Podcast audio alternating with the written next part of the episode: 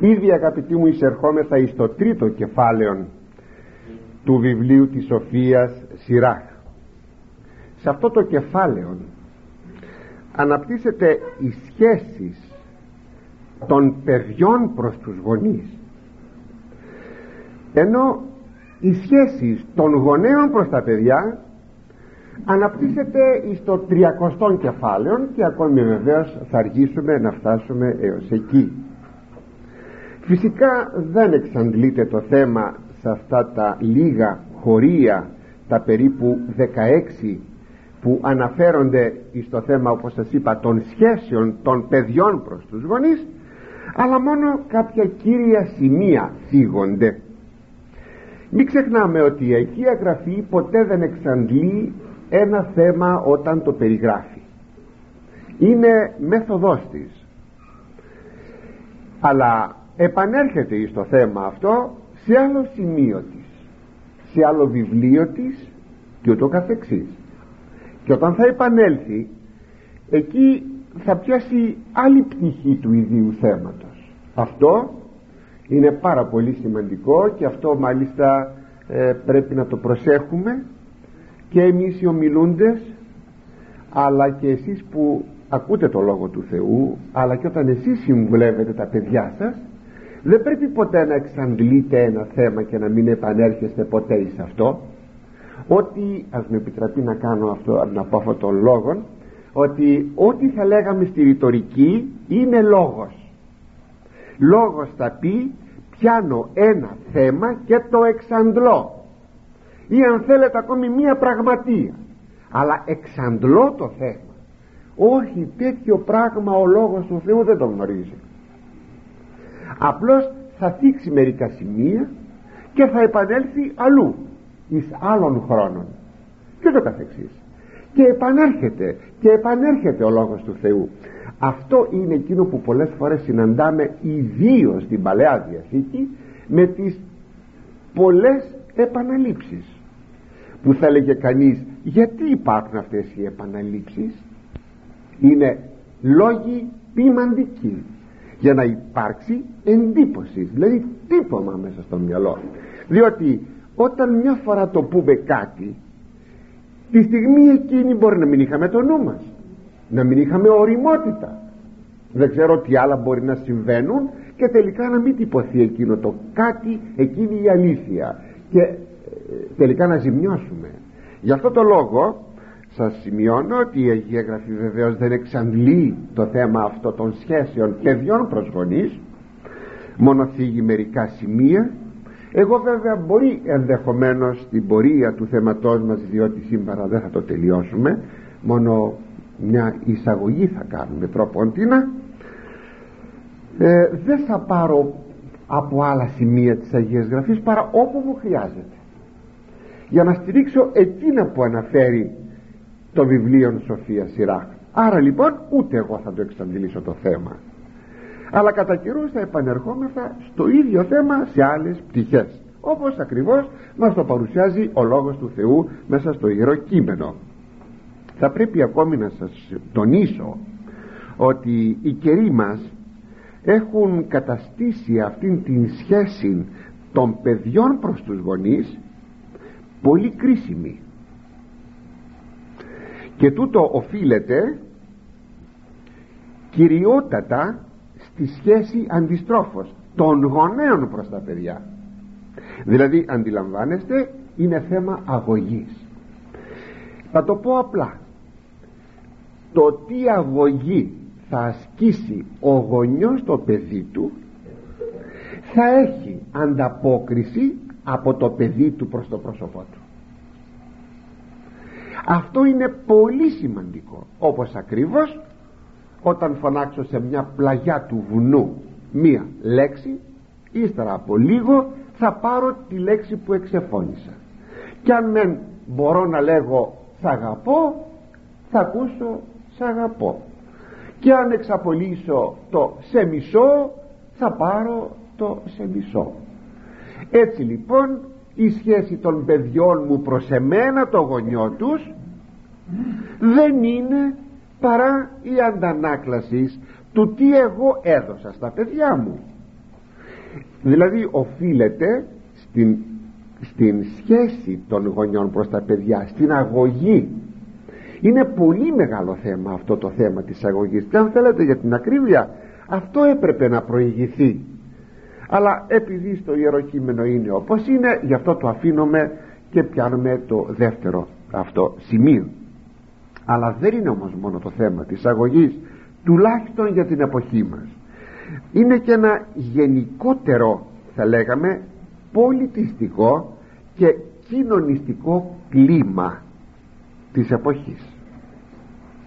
Δηλαδή και άλλοι παράγοντες υπησέρχονται για να δημιουργήσουν ό,τι θα δημιουργήσουν στα παιδιά. Δεν είναι λοιπόν πάντοτε μόνο θέμα αγωγής. Είναι και θέμα περιβάλλοντος και θέμα εποχής. Αυτά όλα που αποτελούν ένα πλαίσιο μέσα στο οποίο είμεθα θέλουμε δεν θέλουμε τοποθετημένοι. Γι' αυτό ε, θα παρακαλέσω πολλοί γονείς έρχεστε και μου λέτε ότι έχετε αποτύχει. Όταν τα παιδιά σας δεν παίρνουν καλό δρόμο. Δεν θα ήθελα να σας πω ότι έχετε επιτύχει γιατί αν έπρεπε κανείς να καθίσει και να προσέξει μερικά πράγματα θα παρατηρούσε ότι θα έχετε κάνει ίσως βασικά λάθη τα οποία δεν προσέξατε. Ε, χωρίς να το αντιληφθείτε ότι έκανατε βασικά λάθη. Πέραν όμως αυτού φταίνε και άλλοι παράγοντες. Γι' αυτό σας παρακαλώ μπορείτε βέβαια να λέτε στον εαυτό σας ότι αποτύχατε μην το παίρνετε όμως απολύτως.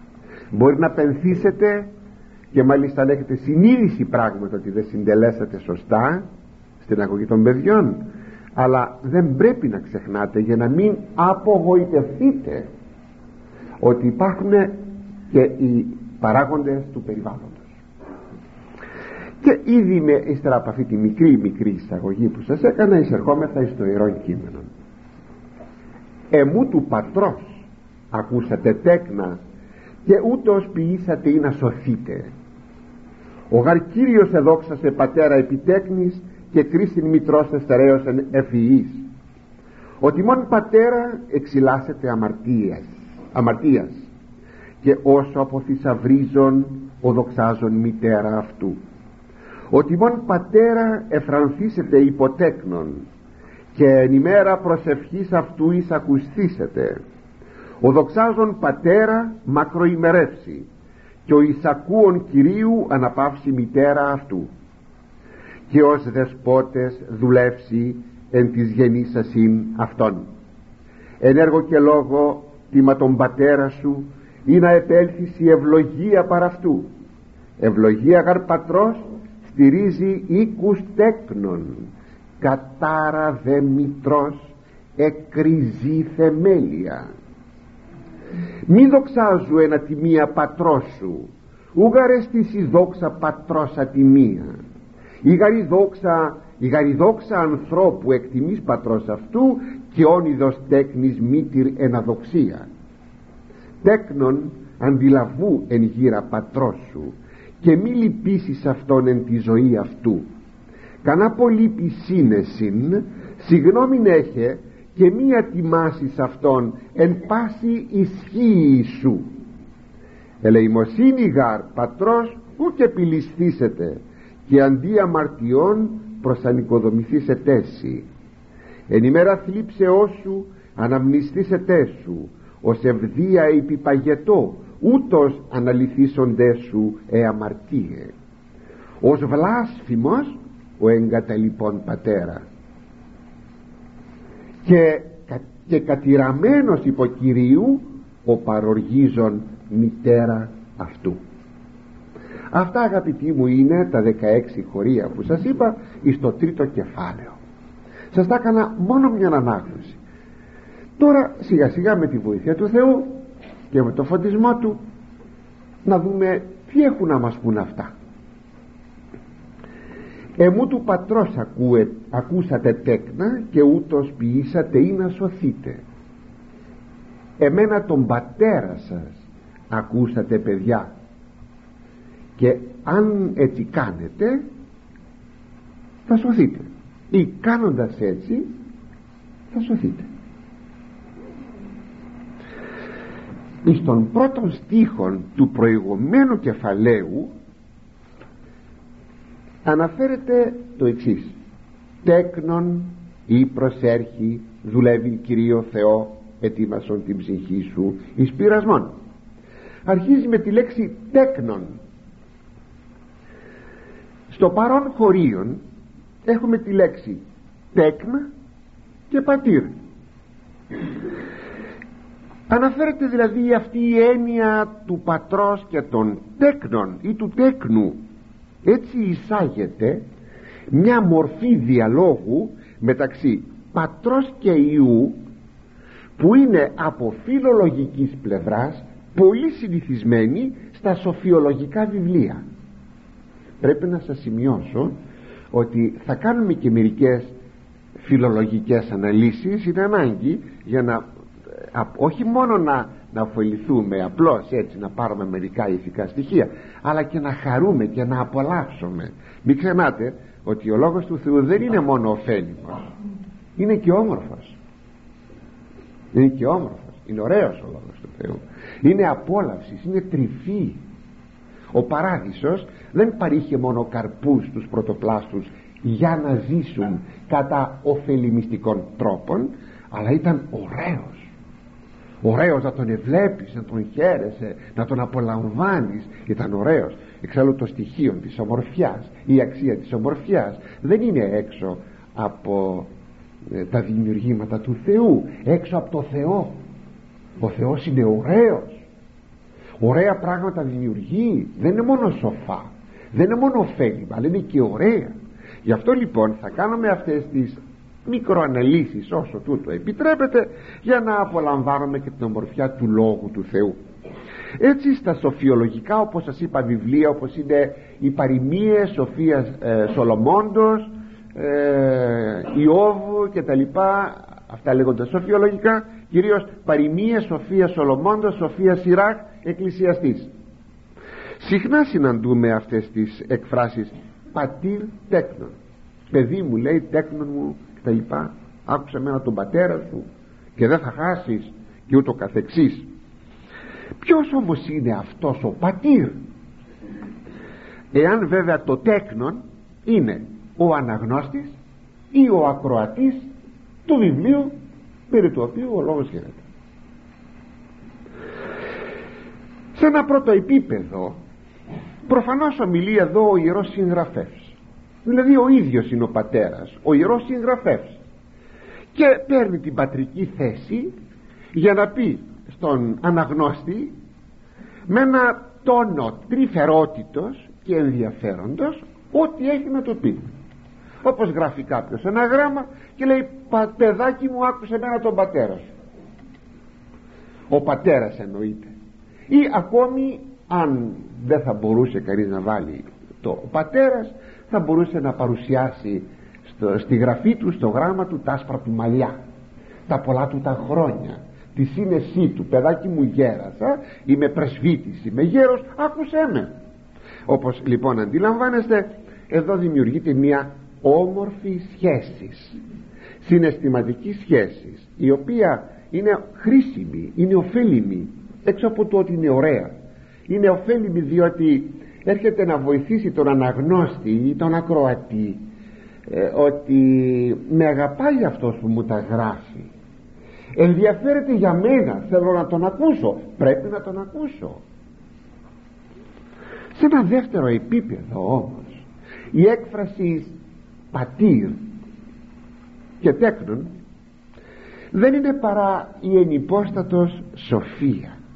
Αυτή ομιλεί μάλιστα στο βιβλίο Σοφίας Σολομώντος και στο βιβλίο Παριμίε είναι σαφές ότι μιλάει η Σοφία. Άλλοτε φαίνεται ότι ομιλεί ο Σολομών. Άλλοτε φαίνεται όμως ότι ομιλεί η Σοφία. Είναι η ενυπόστατο Σοφία. Και βλέπετε τώρα ότι ενώ στο πρώτο κεφάλαιο ομίλει η Σοφία το ενθυμίστε όταν το αναλύσαμε το δεύτερο αρχίζει με το τέκνον. Και το τρίτο λέει παιδί μου άκουσε τέκνον λέγει ε, ακούσατε μένα τον πατέρα σας είναι λοιπόν η ενυπόστατο σοφία η οποία θεωρείται εδώ ως πατήρ. Και πράγματι κατά τον Ισαΐα είναι ο πατήρ του μέλλοντος αιώνος. Είναι ο Θεός Λόγος που είναι πατήρ του μέλλοντος αιώνας είναι η ερανθρωπίσασα σοφία. Είναι ο Ιησούς Χριστός αυτή η έκφραση. Ακούσατε εμού του πατρός εμού του πατρός. Γιατί βάζει αυτό το εμού του πατρός δηλαδή εμένα τον πατέρα σας. Σαν να μοιάζει λίγο πλεοναστικό. Είναι χαρακτηριστικό όμως γιατί σημαίνει ότι δεν πρέπει να ακούσετε κανέναν άλλον έξω από εμένα τον πατέρα σας. Και πράγματι θα λέγαμε ο Θεός η ενυπόστατος σοφία ο Λόγος ο Ιησούς Χριστός είναι ο μοναδικός που πρέπει κατά απόλυτον τρόπον να ακούσουμε. Μπορούμε βέβαια να πούμε στους ανθρώπους που θα μας πούν ότι θα μας πούν να πούμε θα το εξετάσω αυτό το οποίο μου λες μπορεί να έχω τον τρόπο μου, τον λόγο μου, την αμφιβολία μου την αντίρρησή μου αλλά δεν είναι όμως αυθεντίες όλοι αυτοί που θα μπορούν να πούν κάτι. Αυθεντία είναι μόνον η ενυπόστατα σοφία. Γι' αυτό λέγει εδώ εμού του πατρός σου του πατρός σας τέκνα να ακούσατε. Εμού του πατρός ακούσατε τέκτα το πόσο σπουδαίο αγαπητοί μου είναι αυτό μόλις και ανάγκη να το πούμε ιδίως στην εποχή μας που πολλές ειρήνες πολλά λέγουν και τραγουδάνε ότι πρέπει να ακούμε μόνο τον Ιησού Χριστόν. Αν πιστεύουμε στον Ιησού Χριστό μόνο και κατά απόλυτον τρόπον τον Ιησού Χριστόν πρέπει να ακούμε. Ξέρετε τι θα λέμε; Το λέει ο Χριστός. Τέρμα. Τελείωσε. Τέρμα. Αγαπητοί μου δεν θέλω να περιαυτολογήσω αλλά απλώς μόνο σας το λέγω σαν ένα θαύμα του Θεού κάπου 16 χρονών με απεισχόλουν κι άλλοτε μου φαίνεται σας το έχω πει διάφορα προβλήματα εκείνα που απασχολούν την εφηβεία.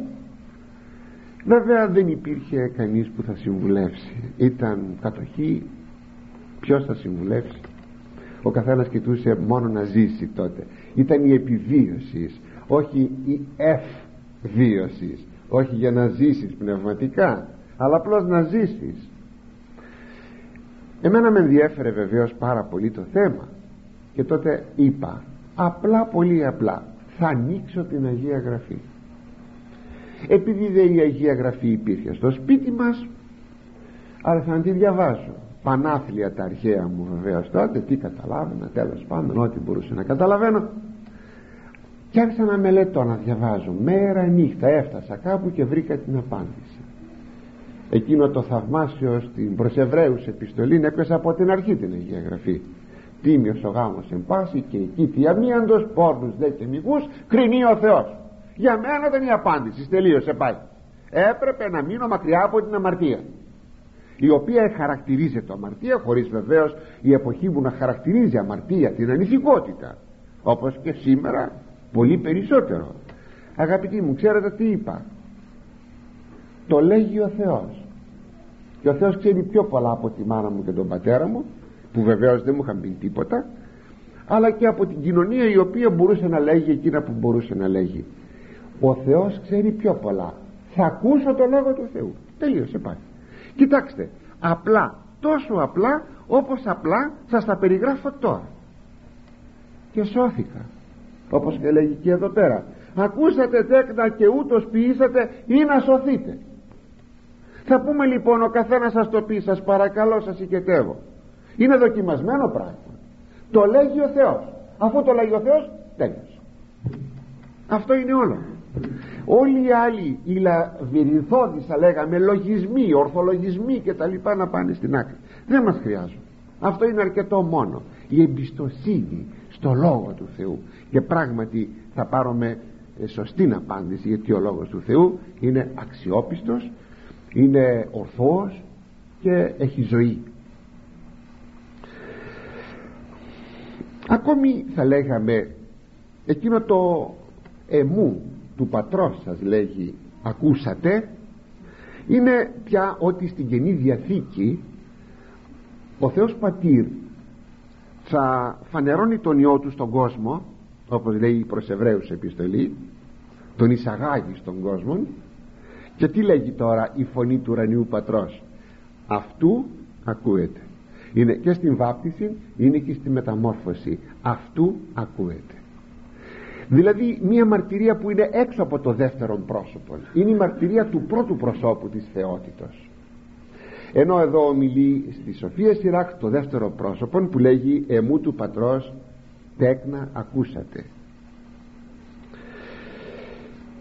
αλλά ας επανέλθουμε αγαπητοί μου στο πρώτον επίπεδο σε αυτή τη φυσική διάσταση που είναι το σχήμα πατέρας παιδί. Δηλαδή ο φυσικός πατέρας αυτός που κάνει το παιδί του. Όχι τώρα στον Θεό λόγο αλλά να έρθουμε στον πατέρα των φυσικών. Εδώ όταν λέγει εμού του πατρός ακούσατε προκύπτει ένα τεράστιο θέμα. Είναι το θέμα της αυθεντίας του πατρός. Διότι το τέκνον πρέπει να ακούσει λέει τον πατέρα. Εμένα τον πατέρα σου παιδί μου να ακούσεις. Αμέσως λοιπόν τίθεται το θέμα της αυθεντίας. Για αυτήν θα μιλήσουμε στο επόμενο, στον επόμενο στίχο. Αλλά τούτο μόνο σημειώνω εδώ ότι κατά ανάγκη ο πατέρας πρέπει να είναι αυθεντία.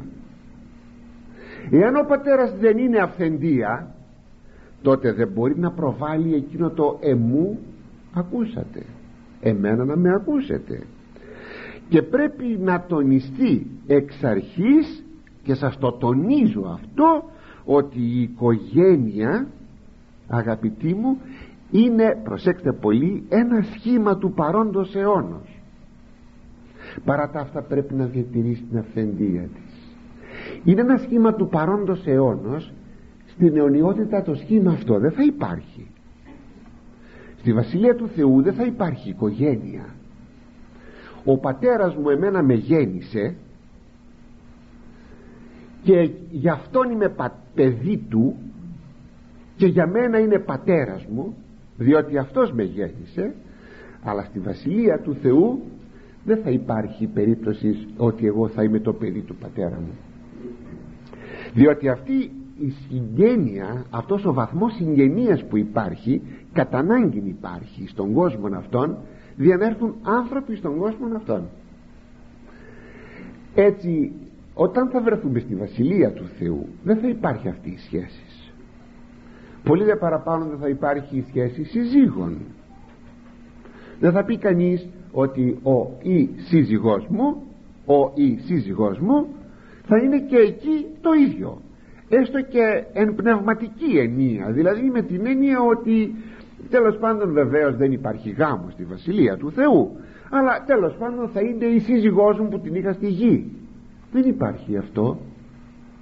Είναι αδελφοί όλοι μεταξύ των είναι αδελφοί δεν υπάρχει λοιπόν αυτό το σχήμα της συγγενείας που υπάρχει στον παρόντα αιώνα. Αυτό το λέγει ως εξής ο Απόστολος Παύλος ο οποίος πόσο χαίρεται γιατί έτσι είναι να ζει από την παρούσα ζωή ε, πραγματικότητες μελλοντικές, εξοκοσμικές πνευματικές της Βασιλείας του Θεού πραγματικότητες γράφει λοιπόν στην πρώτη προς Κορινθίους 7,29 τούτο δε φημί αδελφοί ο καιρός συνεσταλμένος το λοιπόν εστίν ο υπόλοιπος καιρός λέγει πω έρχεται ο Κύριος είναι συνεσταλμένος ο υπόλοιπος χρόνος είναι μικρός μαζεύεται ο χρόνος το κουβάρι μαζεύεται. Είναι και οι έχοντες γυναίκας ως μη έχοντες όσοι να είναι σαν να μην έχουν γυναίκες. Γιατί δεν εννοεί να μην τις αγαπούν και άλλες φορές σας το έχω πει αυτό το σημείο και έχω αναλύσει αυτό το χωρίο. Κάθε άλλο μάλιστα. Θα δείτε λίγο πιο κάτω. Γιατί παράγει γάρ το σχήμα του κόσμου τούτου; Διότι περνάει αυτό το σχήμα του κόσμου τούτου. Ποιο είναι αυτό το σχήμα; Καταρχάς με το σχήμα ε, της κατοικίας μας. Δηλαδή το σύμπαν. Το σύμπαν είναι ένα σχήμα. Θα περάσει αυτό. Αυτό το ίδιο σχήμα θα γίνει η Βασιλεία του Θεού. Θα γίνει κάτι άλλο τα έχουμε πει αυτά στο, όταν αναλύαμε ε, το βιβλίο της Αποκαλύψεως. Ύστερα σχήμα είναι αυτός ο γάμος. Εάν δεν υπήρχε ο θάνατος γιατί να γεννηθούν άνθρωποι; Γεννώνται άνθρωποι επειδή υπάρχει ο θάνατος. Ο Θεός θα μπορούσε να δημιουργήσει τον όχι το απλώς ε, μόνο έναν άνθρωπο γιατί θα πει κανείς πως θα γίνονται οι άνθρωποι. Όπως ο Θεός έκανε τον έναν θα έκανε και τους πολλούς χωρίς να μεσολαβεί γέννησης. Να μην υπάρχει το σχήμα αρσενικό θηλυκό όπως είναι οι άγγελοι. Οι άγγελοι είναι παμπληθείς. Πως έγιναν; Οι, οι άγγελοι δεν γεννήθηκαν. Ο ένας δεν βγήκε από τον άλλον. Οι άγγελοι δεν έχουν φίλων συνεπώς για το Θεό είναι όλα δυνατά το σχήμα όμως αυτό με πολλά συμπαρομαρτούντα όπως το θέμα Φερρυπίν αγάπη δεν θα μπορούσε ο καθένας μόνος του να γεννά γιατί θα πρέπει να είναι δύο άνθρωποι για να γεννήσουν έναν τρίτον. Ακριβώς για να υπάρξει μια αγάπη μια έλξη μια αγάπη όμως η οποία θα ξεκινήσει σαρκική και θα καταλήξει πνευματική μια βαθιά βαθιά αγάπη η οποία θα εξαγιάσει όπως θα δούμε πιο κάτω. Ώστε λοιπόν είναι ένα σχήμα όπως και άλλα πράγματα είναι σχήματα στην εποχή μας. Ο πολιτισμός δεν είναι ένα σχήμα θα φύγει ο πολιτισμός. Στη Βασίλεια του Θεού δεν υπάρχει ανάγκη πολιτισμού. Απλώς τροποντινά απαλαίνει την, ε, την σκληρή ζωή του ανθρώπου στην γη που έχει αμαρτήσει. Αλλά βέβαια είπαμε απαλαίνει αν υπερβούμε τα όρια του πολιτισμού τότε ο ίδιος ο πολιτισμός γίνεται ένα σκληρό αγκάθι και τρυπάει τον άνθρωπο και τον βασανίζει. Και αυτό το ίδιο το επάγγελμα ακόμη. Δεν είναι παρακαλώ ένα σχήμα για να ζήσουμε αλλά ακόμη και για να αναδειχθεί η προσωπικότητά μας. Και οι γνώσεις ακόμη είναι ένα σχήμα. Ένα σχήμα που πρέπει να, πρέπει να περάσει καμιά διαδικασία. Θα πάω σχολείο θα πάρω τετράδια, μολύβια, βιβλία, πίνακες ε, κοιμωλίες ο, ο δάσκαλος θα με διδάξει. Θα καθίσω, θα διαβάσω, θα ξαναδιαβάσω θα φιλομετρήσω τα βιβλία μου. Είναι μια διαδικασία για να φτάσω να γνωρίσω δεν χρειάζομαι αυτά τα πράγματα στη Βασιλεία του Θεού. Θα έχω τη γνώση χωρίς να υπάρχει όλη αυτή η διαδικασία. Όλο αυτό το σχήμα. Έτσι ξαναγυρίζω πάλι και σας λέγω ότι ο γάμος είναι ένα σχήμα. Δεν το λέω εγώ το λέει η Αγία Γραφή. Το λέει ο Απόστολος Παύλος. Αλλά αλλά αλλά προσέξτε σας παρακαλώ προσέξτε. Μπορεί κάποιος να πει αφού είναι σχήμα να το πετάξω. Δεν μας χρειάζεται όπως ακριβώς τα λέγαμε ότι ε, έφτασε σε μένα ένα, ένα καρύδι τρώγω το περιεχόμενό του πετώ τα φλούδια ναι αλλά για να φτάσει αδελφέ μου το καρύδι στα χέρια σου χρειάστηκε το φλούδι. Δεν θα μπορούσε να μεγαλώσει επάνω στην καρυδιά αν δεν είχε το φλούδι. Αν δεν είχε το σχήμα αυτό. Έτσι λοιπόν αυτά τα σχήματα είναι σημαντικά και σπουδαία. Να πως ο ίδιος ο Θεός μέσα εις τον παράδεισον όταν έκανε τον άνδρα και την γυναίκα τον Αδάμ και την Εύα τους ευλογεί. Αυξάνεστε και πληθύνεστε. Τι σημαίνει αυτό; Σημαίνει ότι ο Θεός ευλογεί ένα σχήμα. Ο Χριστός στην Καινή Πια Διαθήκη δεν ευλογεί το γάμο της κανά με την παρουσία του. Τι σημαίνει αυτό; Σημαίνει αγαπητοί μου ότι τα σχήματα ευλογούνται από το Θεό γιατί από το Θεό έγιναν τα σχήματα συνεπώς η σωτηρία κατά το θέλημα του Θεού θα είναι διαμέσου αυτών των σχημάτων.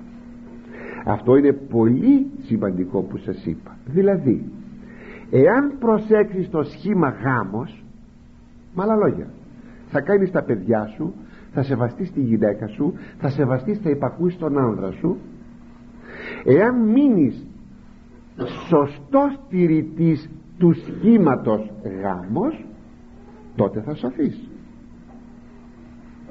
Εάν ακόμα τηρήσεις σωστά το σχήμα ότι αυτός με γέννησε και είναι ο πατέρας μου και εγώ με το παιδί του μη πεις στη Βασιλεία του Θεού δεν θα είναι ο πατέρας μου και δεν θα είναι ο γιος του στον παρόντα κόσμο είναι ο πατέρας σου και σε ο γιος του εάν λοιπόν δεχθείς τον πατέρα σου σαν αυθεντία και τον τιμήσεις τότε θα σωθείς. Να η σωτηρία σου. Ακόμη όταν ο μικρότερος σέβεται και υπακούει των μεγαλύτερων όταν ακόμη υπάρχει υπακοή στον προϊστάμενο το λέει ο Απόστολος Παύλος συχνά αυτό να υπάρχει υπακοή στους προϊσταμένους μας προϊστα, προϊστάμενες μας αρχές. Ακόμη ε, το σχήμα προσέξτε πλούτος. Πτωχία. Μη παρεξηγήσετε τίποτα ελεημοσύνη. Ένα σχήμα είναι. Ένας είναι πλούσιος άλλος είναι φτωχός. Δημιουργείται μια σχέση μια σχέση ελεημοσύνης ελέους. Σε αγαπώ σε πονώ γιατί υπάρχει αυτό το σχήμα; Για να υπάρξει ένα έργο που θα μείνει διότι στη Βασιλεία του Θεού δεν θα υπάρχει ώστε λοιπόν αγαπητοί μου ο Κύριος γι' αυτό είπε την παραβολή του πλουσίου και του Λαζάρου για να καταδείξει ότι δεν επληρώθη ένα σχήμα όπως έπρεπε δεν εξαγιάστηκε ένας σχήμα ποιος σχήμα πλούσιος. Φτωχός ελεημοσύνη αν δείτε τον λόγο για τον οποίο είπε ο Κύριος στην παραβολή επειδή λέει έβλεπε τους, τους Φαρισαίους ε, φυλαργύρους όντας. Ήταν φυλάργυροι λέει και τους είπε την παραβολή αυτή ότι να ξέρετε που θα βρεθείτε όταν θα φύγετε από τον παρόντα κόσμος. Αλλά θα βρεθείτε σε μια κατάσταση κολάσεως. Γιατί; Γιατί δεν εξαγιάσατε το σχήμα σχέσης πλούτου σχήμα. Με το φαινόμενο με το γεγονός το λέει βλέπετε είναι σχήματα αυτά. Έτσι θα καταλάβουμε το γιατί ο Θεός εκείνο το σκανδαλώδε που δεν αρέσει σε μερικούς. Γιατί ο Θεός λέγει εγώ έκανα τον πτωχόν εγώ έκανα τον πλούσιο εμείς λέμε όχι όχι δεν θέλουμε αυτό θα το δούμε λίγο πιο κάτω έτσι αγαπητοί γράφει ο Απόστολος Παύλος Α Τιμόθεος 2.15 η δε γυνή σωθήσετε δια της τεκνογωνίας εάν μείνω στην εμπίστη και αγάπη και αγιασμό με τα σοφροσύνη η δε γυνή λέει θα σωθεί δια της τεκνογωνίας εννοείται βέβαια πως η ερμηνεύει και ο Άγιος Ιωάννης ο Χρυσόστομος και δια της τεκνοτροφίας τεκνοτροφίας δηλαδή όχι μόνο να κάνει πολλά παιδιά το να κάνεις λέει πολλά παιδιά λέει ο ωραίος Χρυσόστομος δεν είναι σπουδαίο πράγμα και δύσκολο. Είναι ότι ευκολότερο να κάνεις πολλά παιδιά. Αλλά να κάνεις σωστά παιδιά αυτό είναι το δύσκολο. Είναι η αγωγή. Συνεπώς υπονοείται εδώ εκείνο το σωθήσετε δια της τεκνογωνίας αλλά τι λέγει θα σωθεί. Τι είναι η τεκνογωνία ένα σχήμα. Όλοι δεν κάνουν παιδιά. Όλα τα ζέρια δεν κάνουν παιδιά. Δεν θα σωθούν αυτοί. Όχι. Εκείνοι έχουν ένα άλλο σχήμα και ούτω καθεξής ένας άγαμος. Δεν κάνει παιδιά. Δεν θα σωθεί όχι. Είναι, ζει σε ένα άλλο σχήμα. Είναι πάμπολα τα σχήματα μέσα στον κόσμο αυτόν. Το πάνε είναι ένα σχήμα. Αλλά κάθε σχήμα εξαγιάζεται. Τι λέγει; Θα σωθεί για την τεκνογωνία με το σχήμα τεκνογωνία θα σωθεί. Ώστε λοιπόν με ένα σχήμα θα σωθώ. Βεβαίως. Και τι λέγει στη συνέχεια; Εάν βεβαίως μείνουν οι δυο οι σύζυγοι στην πιστότητα εν πίστη όχι στην πίστη της χριστιανικής αλλά εννοείς στην πιστότητα δηλαδή δεν καταφεύγουν στην ηθεία. Και την αγάπη και εις τον αγιασμό με τα σοφροσύνη είναι όλη αυτή όλο αυτό το κλίμα της αγνότητας και της καθαρότητας μέσα στο γάμο. Εκείνο το η κήπη αμίαντος πόνος δε και νυχούς κρινεί ο Θεός. Τίμιος ο γάμος εν πάση και η κήπη αμίαντος πόνος δε και νυχούς κρινεί ο Θεός. Αυτό το κλίμα της καθαρότητας τι είναι όλα αυτά; Ένα σχήμα και αυτό το σχήμα εξεγιάζεται και σώζεται ο άνθρωπος. Τι νομίζετε; Για των σχημάτων θα σωθούμε. Ναι ναι αγαπητοί ναι ναι ναι. Σήμερα όμως; Όλα αυτά τα εξαγιασμένα σχήματα και η αγαμία σχήμα είναι. Όπως και ο γάμος. Και όλα αυτά τα εξαγιασμένα σχήματα θεωρούνται κατεστημένων. Και ζητείται η απαλλαγή μας από αυτά. Ότι επιτέλους αδελφέ σε όλη την ανθρώπινη ιστορία έχουμε τα ίδια σχήματα. Θέλουμε ποικιλία. Θέλουμε αλλαγή. Να τα πετάξουμε. Και έτσι πετάμε τα σχήματα αυτά. Τα καταστρέφουμε με το δικαιολογητικό το αδικαιολόγητο ότι είναι ένα κατεστημένο. Δηλαδή μια κατάσταση που στάθηκε μια κατάστασης που τελματώθηκε. Τι θα πει να είμαι πιστός των γάμων. Όχι βραδελφέ. Τι θα πει μοιχεία ε όχι βραδελφέ. Έχω την ελευθερία να κάνω τι θέλω μέσα στον γάμο.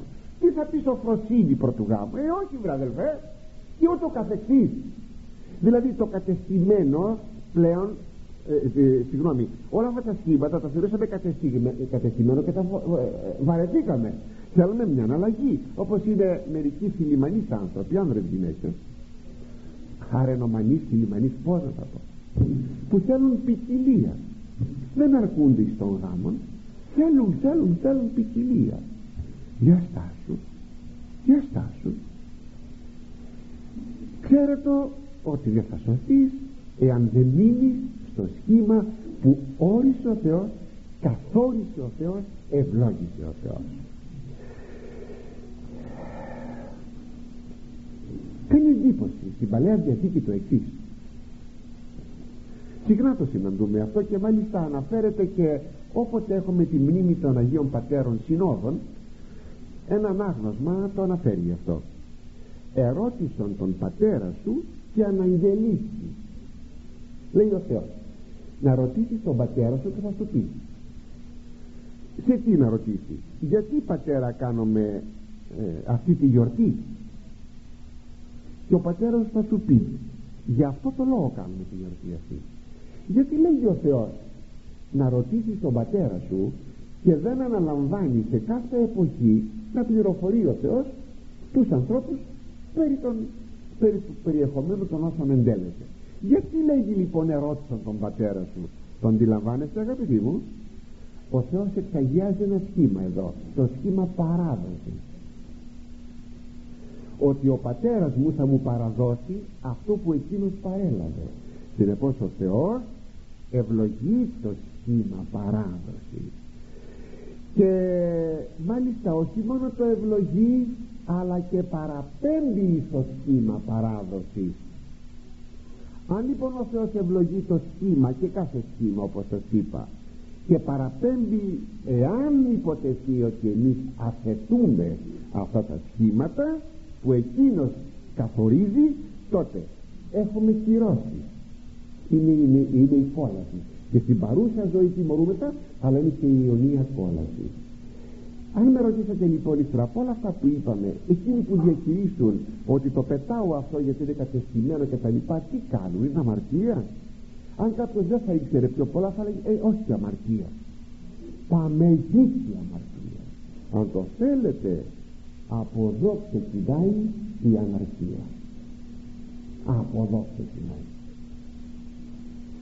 και συνεχίζει το χωρίον και λέει και ούτως ποιήσατε ή να σωθείτε και έτσι να κάνετε για να σωθείτε τι ζητεί εδώ η ελιπόστατο σοφία ή τι ζητάει ο πατέρας μου ή εδώ ο ιερός συγγραφές ο οποίος παίρνει τον, τη θέση του πατρός ζητεί εφαρμογή όλων εκείνων των πραγμάτων που παραγγέλει ο πατέρας και που πρέπει εγώ θα πρέπει, θα πρέπει εγώ να τα εφαρμόσω δια της υπακοής θα πρέπει να υπακούσω. Έτσι έχουμε τον καρπόν της υπακοής που δεν είναι τίποτε άλλο παρά η σωτηρία. Ή να σωθεί πως εννοείται τώρα αυτή η σωτηρία; Ο παλαιός νόμος έλεγε έξοδος 20,12 τίμα τον πατέρα σου και την μητέρα σου ή να εύθυ γέννητε και είναι μακροχρόνιος γέννη επί της γης της αγαθής εις Κύριος ο Θεός σου δίδωσίτη τίμα τον πατέρα σου και τη μητέρα σου για να έχεις προκοπή. Και για να ζήσεις πολλά χρόνια. Επάνω σε αυτή τη γη την αγαθή τη γη της Επαγγελίας που Κύριος ο Θεός σου το έχει δώσει. Συνεπώς πως εννοούμε αυτή τη σωτηρία. Όταν λέγει ή να σωθείτε εμένα να ακούσετε τον πατέρα σας για να σωθείτε πως μπορούμε να την κατανοήσουμε αυτή τη σωτηρία. Πρώτον πρώτον εύχη γέννησε; Δηλαδή να έχεις προκοπή. Η προκοπή είναι η προκοπή. Θα δούμε παρακάτω γιατί αυτά αναλύονται στους παρακάτω στίχους ουσιαστικά. Εκείνο που λέγει πάρε την ευχή του πατέρα σου θα έχεις προκοπή. Πήρε την κατάρα εκκριβή θεμέλια τέκνων. Φοβερό ούτε τα θεμέλια του σπιτιού σου δεν θα μείνουμε πρόσεξε το και σπίτι δεν είναι η μια πέτρα πάνω στην άλλη. Σπίτι, οίκος, οίκος είναι και το σπιτικό. Είναι και το σπίτι είναι και το σπιτικό. Είναι δηλαδή αυτό που λέμε οικογένεια. Οπότε εκείνο το ευθυγέννησε είναι πολύ σημαντικό. Που σημαίνει να έχεις προκοπή. Προκοπή να το πω απλό ελληνικά αυτό που μας έλεγαν οι μαμάδες μας οι γιαγιάδες μας όταν έδιναν την ευχή τους τους κάναμε μια δουλειά τους τιμούσαμε τρέχαμε με προθυμία να τους κάνουμε αυτό που ζητούσαν και έλεγε η γιαγιά η μάνα παιδάκι μου πέτρα να πιάνεις χώμα να πιάνεις χρυσάφι να γίνεται αυτό είναι.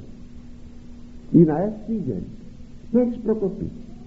Μερικοί άνθρωποι λένε τι περίεργο πράγμα μόλις βλέπω μια πόρτα ανοιχτή και πάω να περάσω κλείνει η πόρτα πάω σε μια δίπλα κλείνει η πόρτα.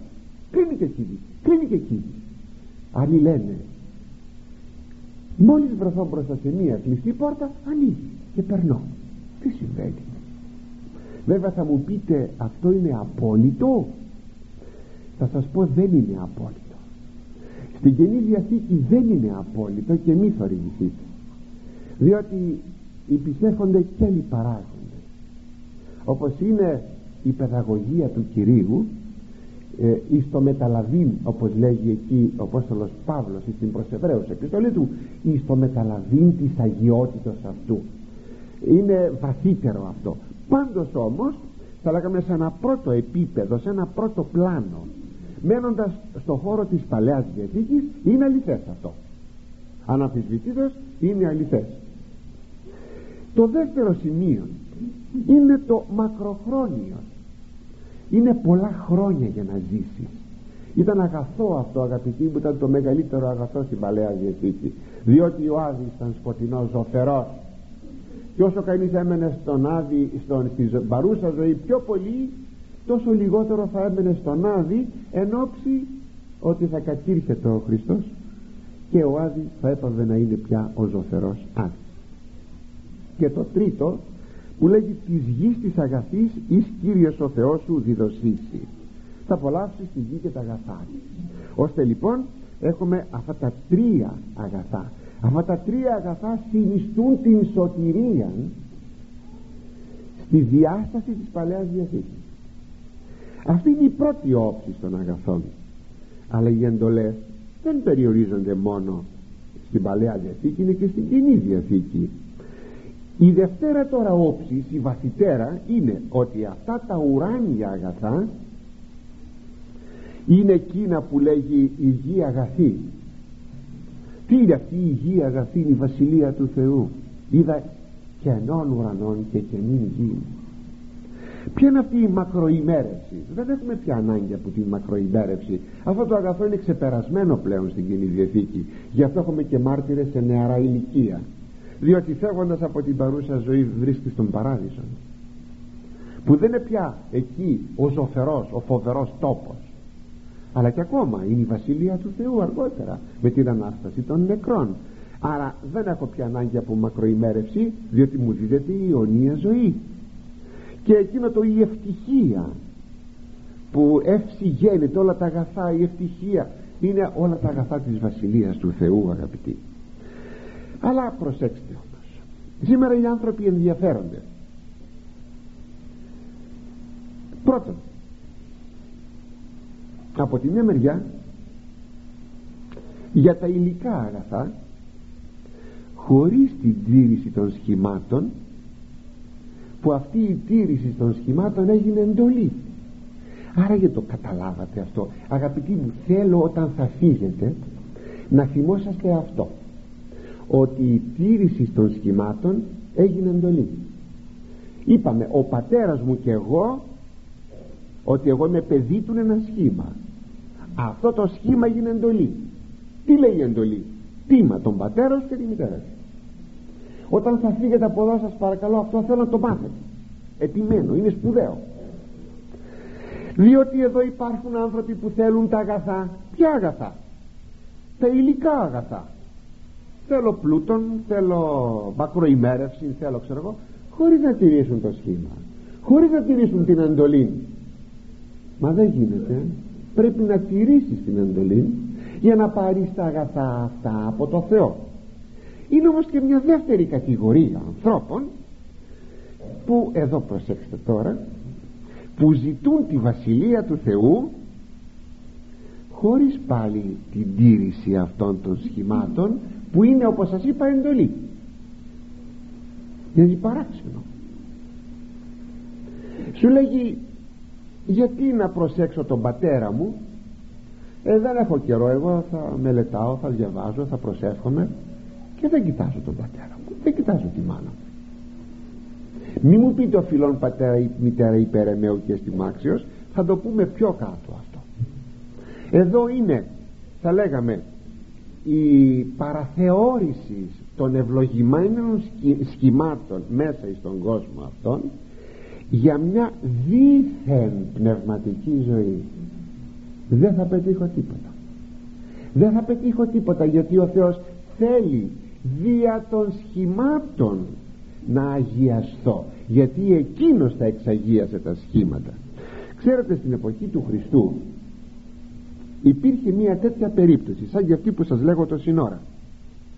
Αυτή η δεύτερη κατηγορία την οποία ο Χριστός διόρθωσε και μάλιστα την διόρθωσε με αγανάκτηση. Είπε το εξής. Εσείς λέτε ότι καλύτερα να σας το διαβάσω Ματθαίος 15,5 ο Θεός ενετήλατο λέει ο Ιησούς Χριστός λέγον τίμα τον πατέρα και την μητέρα. Ο Θεός παρήγγειλε λέγοντας να τιμάς τον πατέρα σου και τη μητέρα σου. Εμείς δεν λέγεται αλλά εσείς λέτε ως ανήπη το πατρί ή τη μητρή δώρον ο εάν εξεμού ωφεληθείς και ούτε μίση τον πατέρα αυτού ή την μητέρα αυτού. Και οικυρώσατε την εντολή του Θεού δια την παράδοση ημών ακούστε εδώ. Για να συντηρήσω τον πατέρα μου θέλω ένα εκατομμύριο χρήμα ε, δραχμές. Όσο θα ζήσει.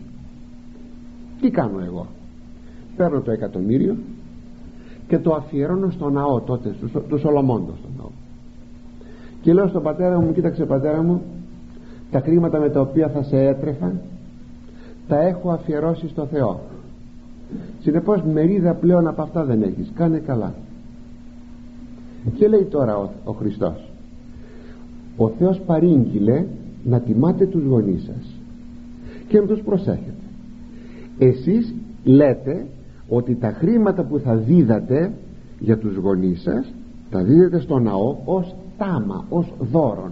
Και τι κάνατε; Αθετήσατε και ακυρώσατε την εντολή του Θεού. Ποια εντολή; Να τιμάς τον πατέρα σου και τη μητέρα σου και γιατί το κάνει αυτό ένας άνθρωπος; Το κάνει δήθεν από μια περισσότερα πνευματικότητα. Το ακούσατε αγαπητοί αυτό; Ας το προσέξουμε διότι είναι ακρότητες. Οι μεν ζητούν υλικά πράγματα χωρίς στήριση σχημάτων που είναι εντολές και οι άλλοι ζητούν ε, κατάργηση σχημάτων για να αποκτήσουν δήθεν να αποκτήσουν δήθεν πνευματικότερα πράγματα ας προσέξουμε λοιπόν διότι είναι δύο ακρότητες. Και πηγαίνουμε στον επόμενο στίχο ο γαρκύριος εδόξασε πατέρα επιτέκνης και κρίσιν μητρός εστερέωσεν ευφυής διότι ο Κύριος λέγει εδόξασε έδωσε την αυθεντία στον πατέρα για να στέκεται πάνω από τα παιδιά του και την κρίση την αυθεντία στη μάνα την εστερέωσε να είναι πάνω από, τα, από τους γιους της. Κοιτάξτε εδώ αυτή η ποιητική πάλι θα λέγαμε έκφραση που είναι γνώρισμα των σοφιολογικών βιβλίων. Το ίδιο πράγμα το ίδιο πράγμα με δύο εκφράσεις. Το ένα λέει επιτέκνης το, λέει, το άλλο το λέει εφ επί δηλαδή ιής που είναι το ίδιο πράγμα. Αλλά είναι ένας τρόπος φιλολογικός για να κάνει πιο πλουσιότερο τον λόγο. Και κάποτε σε αυτό το, το εν διαδιήν το ένα μέσα σε δύο πράγματα σε δύο εκφράσεις αλλά είναι το ίδιο πράγμα υπάρχει ένας όμορφος πλούτος κάποτε και ερμηνευτικός πλούτος ο οποίος δεν είναι παραβλεπταίος είναι σπουδαίος. Εδώ βλέπουμε στον στίχον αυτόν αγαπητοί να τονίζεται η αυθεντία του πατέρα και της μητέρας και ότι αυτή η αυθεντία καθορίζεται από το Θεό. Δεν είναι καμία επινόησης των γονιών αλλά είναι από το Θεό να υπάρχει αυτή η αυθεντία. Σήμερα όπως σας είπα προηγουμένως υπάρχει μια κρίση της αυθεντίας. Πρώτος εισηγητής απορρίψεως της αυθεντίας είναι ο διάβολος ο οποίος μέσα στον παράδεισο αμφισβήτησε την αυθεντία του Θεού και λέγει στους πρωτοπλάστους όχι δεν είναι έτσι όπως σας το είπε ο Θεός. Είναι αλλιώτικα και δημιουργεί μια μετάθεση της αυθεντίας στους ταλέπορους προγόνους μας. Και η μετάθεση έγινε από το Θεό στο πρόσωπό του. Ότι δηλαδή δεν σας τα είπε καλά ο Θεός συνεπώς τους σαλεύει την αυθεντία σαλεύει την αυθεντία του Θεού μέσα ε, στη συνείδηση των πρωτοπλάστων και την μεταθέτει την αυθεντία στην αυθεντιά του. Και τι λέγει; Αυτό που θα σας πω εδώ είναι αν δοκιμάσετε από τον καρπόν θα ανοιχθούν τα μάτια σας και θα γίνετε θεοί. Πρώτος λοιπόν εισηγητής απορρίψεως ε, της αυθεντίας του Θεού και συνεπώς κάθε αυθεντίας προσέξτε και συνεπώς κάθε αυθεντίας είναι ο διάβολος.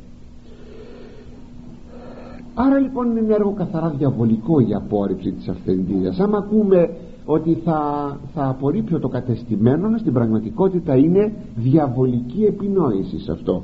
Δεν είναι καινούργιο πράγμα. Είναι τόσο παλιό όσο ο άνθρωπος αλλά μόλις και ανάγκη να πούμε ότι η αυθεντία των γονιών είναι αναγκαιοτάτη γιατί χωρίς αυτή την αυθεντία η αγωγή είναι ουτοπία. Σας παρακαλώ ανοίξτε καλά τα αυτιά σας και ακούστε αυτό που σας λέω. Αγωγή χωρίς αυθεντία είναι σαν να προσπαθείτε να βάλετε νερό σε ένα, να αντλήσετε νερό ε, με, με ένα καλάθι ή να γεμίσετε ένα ξεροπήγαλο. Είναι αδύνατο να επιτύχετε αγωγή στα παιδιά σας χωρίς να εξασφαλιστεί αυτή η αυθεντία η δική σας απέναντι στα παιδιά σας. Θα πρέπει όμως να σας πω και αυτό είναι ένα φαινόμενο της εποχής μας ότι πολλοί γονείς κατά ένα περίεργο τρόπο προσπαθούν οι ίδιοι όχι να μην διατηρήσουν αλλά να σπάσουν αυτή την αυθεντία μπροστά στα ίδια τα παιδιά τους. Επιχείρημα; Από μια κακέκτητη θα λέγαμε ταπεινοφροσύνη εν ονόματι δίθεν μιας ελευθερίας και μιας ισότητος. Όταν επί παραδείγματι άκουσον άκουσον θα λέγε κανένας ο πατέρας παίρνει το παιδάκι του μέσα στο μπάνιο και κάνουν και οι δύο γυμνή μπάνιο για να μην λέει το παιδί ότι σαν τι άλλο μπορεί να είναι ο πατέρας μου από ότι μπορεί να είμαι εγώ. Να δει ο πατέρας να δει το παιδί τι είναι ο πατέρας του. Ισοπαίδωσης. Ισοπαίδωσης. Τα ακούσατε αυτό; Πρέπει να το έχετε ακούσει εξάλλου. Θα το έχετε ακούσει. Είναι μερικοί υπερμοντέρνοι γονείς που προσπαθούν να σπάσουν αυτή την αυθεντία και να διατηρήσουν απέναντι στα παιδιά τους μια απομυθοποίηση της παρουσίας των γονιών. Τι είναι ο πατέρας σου παιδί μου τίποτα δεν είναι ο πατέρας σου είναι απλώς ό,τι είσαι και εσύ. Τίποτα άλλο. Αυτό είναι ο πατέρας σου. Τίποτα άλλο δεν είναι. Βεβαίως κάποτε θα μάθει το παιδί ότι είναι ο, ο, αυτός ότι είναι και ο πατέρας του. Αλλά μέχρι να το μάθει πρέπει να περάσει μια διαδικασία. Και πρέπει αυτή η διαδικασία να περάσει από, την, από το, το κριτήριο της αυθεντίας τον κρέμισες αυτό δεν θα πετύχεις εισαγωγή. Το παιδί σου θα γίνει ένας αλήτης ένας πόρνος, ένας ανήθικος θα ζητήσει ακόμα και πράξεις αιμομυκτικές άμα κάνεις αυτά τα πράγματα. Είναι πάρα πολύ φυσικό. Πάρα πολύ φυσικό. Θυμόσαστε εκείνο το περιοδικό της νέας γενιάς εκείνο το περιοδικό που βγήκε τελευταία και έκανε θόρυβο τόσο πολύ. Κάνετε λέει έρωτα ακόμα και με τους γονείς σας ναι ναι το ξέρετε το έχετε διαβάσει αυτό. Κάνετε έρωτα ακόμη και με τους γονείς σας. Γιατί φτάσαμε να το λέμε αυτό; Είναι μια προσπάθεια να απορρίψουμε την αυθεντία των γονιών. Ότι ο πατέρας μου και η μάνα μου δεν είναι κάτι διαφορετικό είναι όπως είμαι και εγώ. Γιατί λοιπόν θα πρέπει να μην χρησιμοποιήσω τη μάνα μου ή τον πατέρα μου όπως εγώ θα θέλω. Αυτά αγαπητοί μου δεν είναι με μακρισμένα πράγματα. Δεν είναι σε κάποιο νησί σε κάποιον ωκεανό άγνωστο είναι μέσα στη ζωή μας αυτά. Τα διαβάζετε, τα βλέπετε, τα ακούτε, τα ζείτε. Αλλά καρπός αυτής της καταπατήσεως της πατρικής αυθεντίας είναι φανερό ποιος είναι. Η αναρχία. Αμέσως έχουμε την αναρχία. Ακούστε με αγαπητοί χωρίς βέβαια να καταπιέζουμε τα παιδιά μας με την κακώς νόμενη καταπίεση. Με την έννοια δηλαδή το παιδί μας να το ταλαιπωρούμε και να το βασανίζουμε. Δεν γίνουμε βασανιστές. Αλλά το να το τιμωρήσω το παιδί μου να το δείρω δεν είναι, δεν είναι βασανισμός. Δεν είναι καταπίεση. Το να πω στο παιδί μου παιδάκι μου κάτσε να διαβάσεις. Ε, κάτσε να διαβάσεις. Θέλω να πάω να παίξω. Όχι θα πας να παίξεις αφού θα διαβάσεις αν δεν κάνουμε αυτή την καταπίεση εντός εισαγωγικών δεν θα κάνουμε προκοπή στα παιδιά μας. Μόλις το παιδί βαρεθεί το παιδί έχει μια φυσική τεμπελιά. Όταν το παιδί μας μας πει δεν θέλω να κάνω αυτό δεν βαριέμαι να διαβάσω εντάξει παιδάκι μου να μην σε καταπιέσω γιατί έτσι λένε παιδαγωγικοί νόμοι τρέχα παίξει κάνω τι θέλεις θέλω να πάω στον δρόμο θέλω να πάω παραπέρα παρα... παραπέρα τότε τι παιδί θα βγάλω τι παιδί θα κάνω θα καταπιέσω δηλαδή με, με άλλα λόγια αυτό που λέει η βασιλεία του Θεού βιάζεται. Θα βιάσω τον εαυτό μου αλλά όμορφα παιδαγωγικά. Κάποτε θυμάμαι με συγχωρείτε που θα πω πάλι και αυτό. Στην εποχή μου τότε είχε γίνει ο νόμος του οκταταξίου γυμνασίου. Και ήμουν 10 χρονό παιδάκι είχα τελειώσει τετάρτη δημοτικού. Ένα παιδάκι 10 χρονών βεβαίως θέλει να χαρεί το καλοκαίρι του αναμφισβήτητα ήρθε λοιπόν αυτή η διαταγή κάπου μηνύ Ιουλίο κάπου εκεί δεν θυμάμαι κάπου εκεί Αύγουστος δεν θυμάμαι που έλεγε ότι έπρεπε να δώσουμε και εξετάσεις στο γυμνάσιο. Και ψυχολογικός βεβαίως αναπάντεχο αυτό το πράγμα. Όταν το έμαθα μου είπανε ότι έπρεπε να δώσω εξετάσεις στο γυμνάσιο. Δεν καταλάβαινα τίποτα από όλα αυτά. Γιατί δεν κάναμε τότε εξετάσεις τουλάχιστον στο δημοτικό Τετάρτη Πέμπτη, Έκτη εγίνονται κάποιες εξετάσεις. Έπρεπε να διαβάσω όμως. Τότε η μητέρα μου στην αυλή θυμάμαι με έβαζε να διαβάσω. Έπαιρνε το ράψιμό της το πλέξιμό της και ήταν πλάι μου εγώ βαριόμουν ήθελα να παίξω. Καλοκαίρι σας είπα. Και σκονόμουν. Είχε δίπλα της κάτι σταφίδες κάτι πασατέμπους κάτι τέτοια πράγματα κάτι στραγάλια και τα λοιπά. Μου άφηνε μερικά πάνω στο τραπέζι. Μου άφηνε έκανα μια βόλτα ξαναγύρισα πάλι. Αγαπητοί μου με τον τρόπο αυτόν με ξεγελούσε.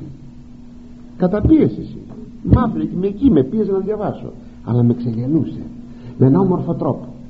Έδωσε εξετάσεις και πέρασα στο φίλο χάριτες με την αναπαύση αν δεν επέμεινε ίσως δεν θα είχα μάθει μετά αυτή η κατοχή δεν θα είχα μάθει αυτή είναι μια καταπίεση. Μια καταπίεση. Δεν γίνεται αλλιώτικα αλλά δεν είναι καταπίεση από εκείνη που φασανίζει το παιδί. Είναι από εκείνη που γίνεται κατ' επιστήμη με ψυχολογία. Όμορφη καταπίεση. Ε λοιπόν προσέξτε με. Πρέπει να ασκηθούν τα παιδιά σας αντί πάσης θυσίας στο να υποστούν την αγωγή της αφεντίας. Πρέπει το παιδί να μάθει να αισθάνεται ότι οι γονείς του αποτελούν αφεντία διότι αν δεν το μάθει αυτό δεν θα πετύχετε τίποτα παρακάτω. Το υπόστρωμα θα λέγαμε το υπόβαθρο επί του οποίου θα θεμελιώσετε την αγωγή είναι η αυθεντία η δική σας. Πως θα την πετύχουμε όμως αυτή την αυθεντία αγαπητοί; Αυτή η αυθεντία θέλει κάποιες προϋποθέσεις. Αλλά λυπούμε που τελείωσε η ώρα. Πρώτα Θεός θα συνεχίσουμε την ερχομένη τρίτη